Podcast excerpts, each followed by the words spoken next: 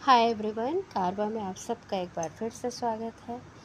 और आज मैं आपको बताऊँगी कि एक बिजनेसमैन अपने प्रोडक्ट का प्राइस किस तरह से डिटरमाइन करता है और वो किस तरह से, ज़्यादा से ज़्यादा भाव में भी कॉस्ट में प्राइस में भी लोग उसके सामान के उसके प्रोडक्ट की वैल्यू करते हैं और लेने, लेना पसंद करते हैं। आपने देखा ही होगा कि मार्केट में लाखों तरह के मोबाइल फ़ोन आ गए हैं, लेकिन आज भी एप्पल अपनी जगह पर है और उसको कोई भी तोड़ नहीं पाया। उसकी वजह क्या है? चलिए एप्पल की बात छोड़िए। और दूसरी चीज़ देखते हैं कि आपके आसपास ही कुछ बिजनेसमैन होंगे।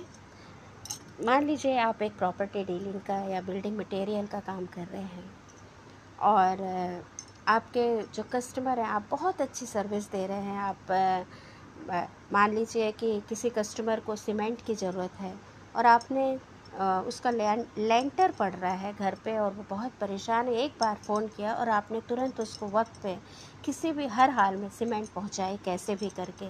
उसके पास ईंटे की प्रॉब्लम आ रही, लोहे की प्रॉब्लम आ रही है, आपने तुरंत उसको पहुँचाया।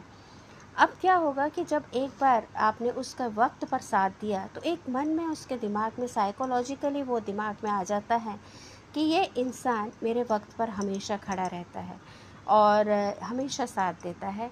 तो दूसरी जगह उसको ज़्यादा पैसा देना, मान कम पैसे पर भी कोई दे रहा है दो चार सौ रुपये कम पे भी अगर उसको मिल रही है वो चीज़ तो भी वो आपसे ही सर्विस लेना पसंद करेगा, क्योंकि एक साइकोलॉजिकली आपने उस पर इम्पेक्ट डाला है। एक ऐसी स्प्रिट इस भावना से आपने काम किया है कि हम आपके लिए खड़े हैं, हर मुसीबत में हम आपका सहारा हैं।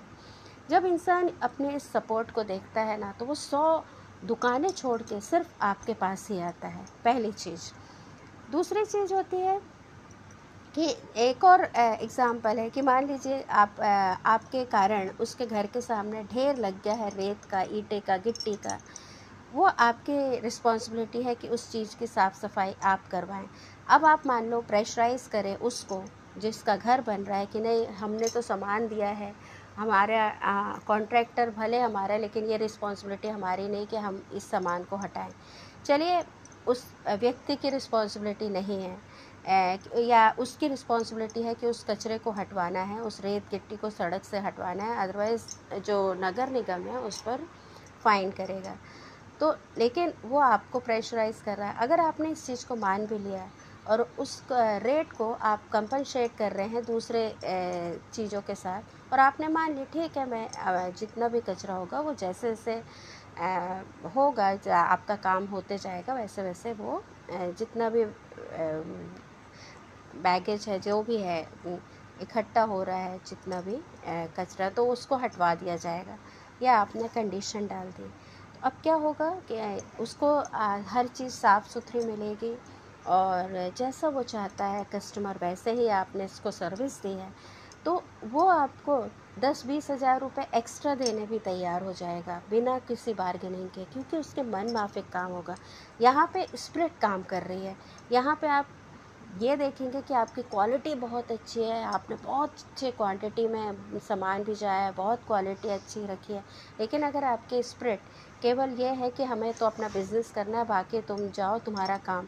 तो आप सिर्फ़ एक ही बार काम कर पाएँगे सिर्फ़ उसी पीरियड में बाकी बाद में आपसे कोई काम नहीं करवाएगा।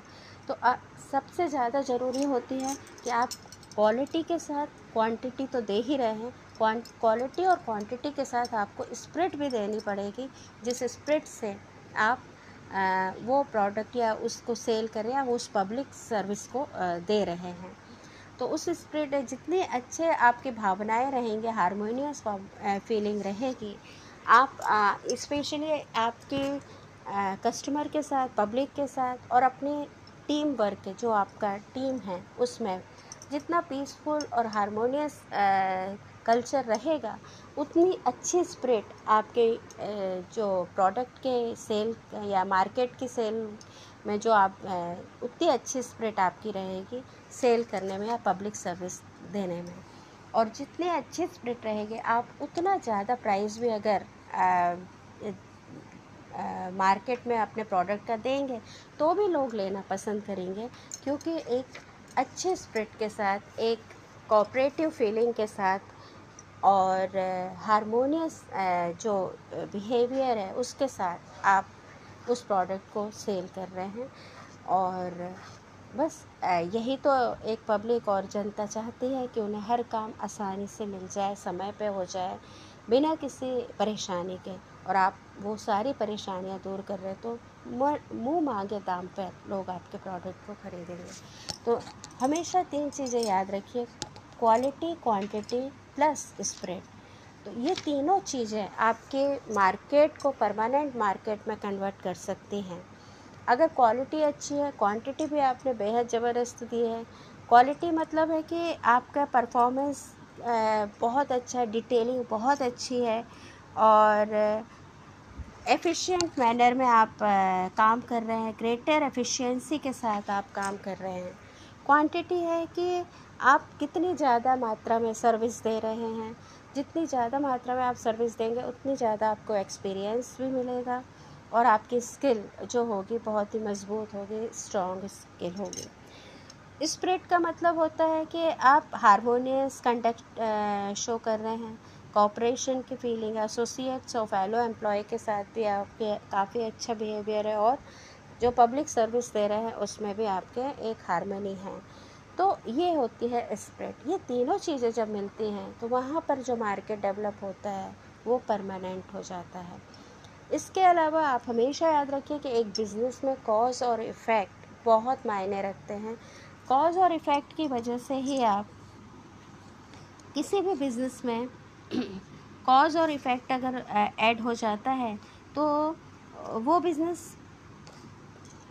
परमानेंटली चलता तो है, लेकिन उसमें आप उस, उसके वजह से आप ये बता सकते हैं कि किसी भी बिज़नेस ये चीज़ अगर हम कर रहे हैं तो इसकी वजह से हमें क्या इफ़ेक्ट होगा और ये कॉज और इफ़ेक्ट का जब फार्मूला आप बिज़नेस में लगा देते हैं तो उसके ग्रो होने के चांसेस काफ़ी कंट्रोल हो जाते हैं, क्योंकि कॉज और इफ़ेक्ट आपके बिज़नेस के फाइनेंस को कंट्रोल करता है ट्रांसपोर्टेशन को कंट्रोल करता है। और साथ ही सबसे बड़ी चीज़ आपके इकोनॉमिक स्टेटस को भी कॉज और इफ़ेक्ट कंट्रोल करता है। तो एक बहुत बड़ा फैक्टर आ जाता है कि जब भी आप आ, अगर परमानेंट मार्केटिंग स्ट्रैटेजी को लाना चाहते हैं अपने बिज़नेस में कि आपका मार्केट परमानेंट बने तो कॉज और इफ़ेक्ट के फार्मूले को हमेशा अप्लाई करिए।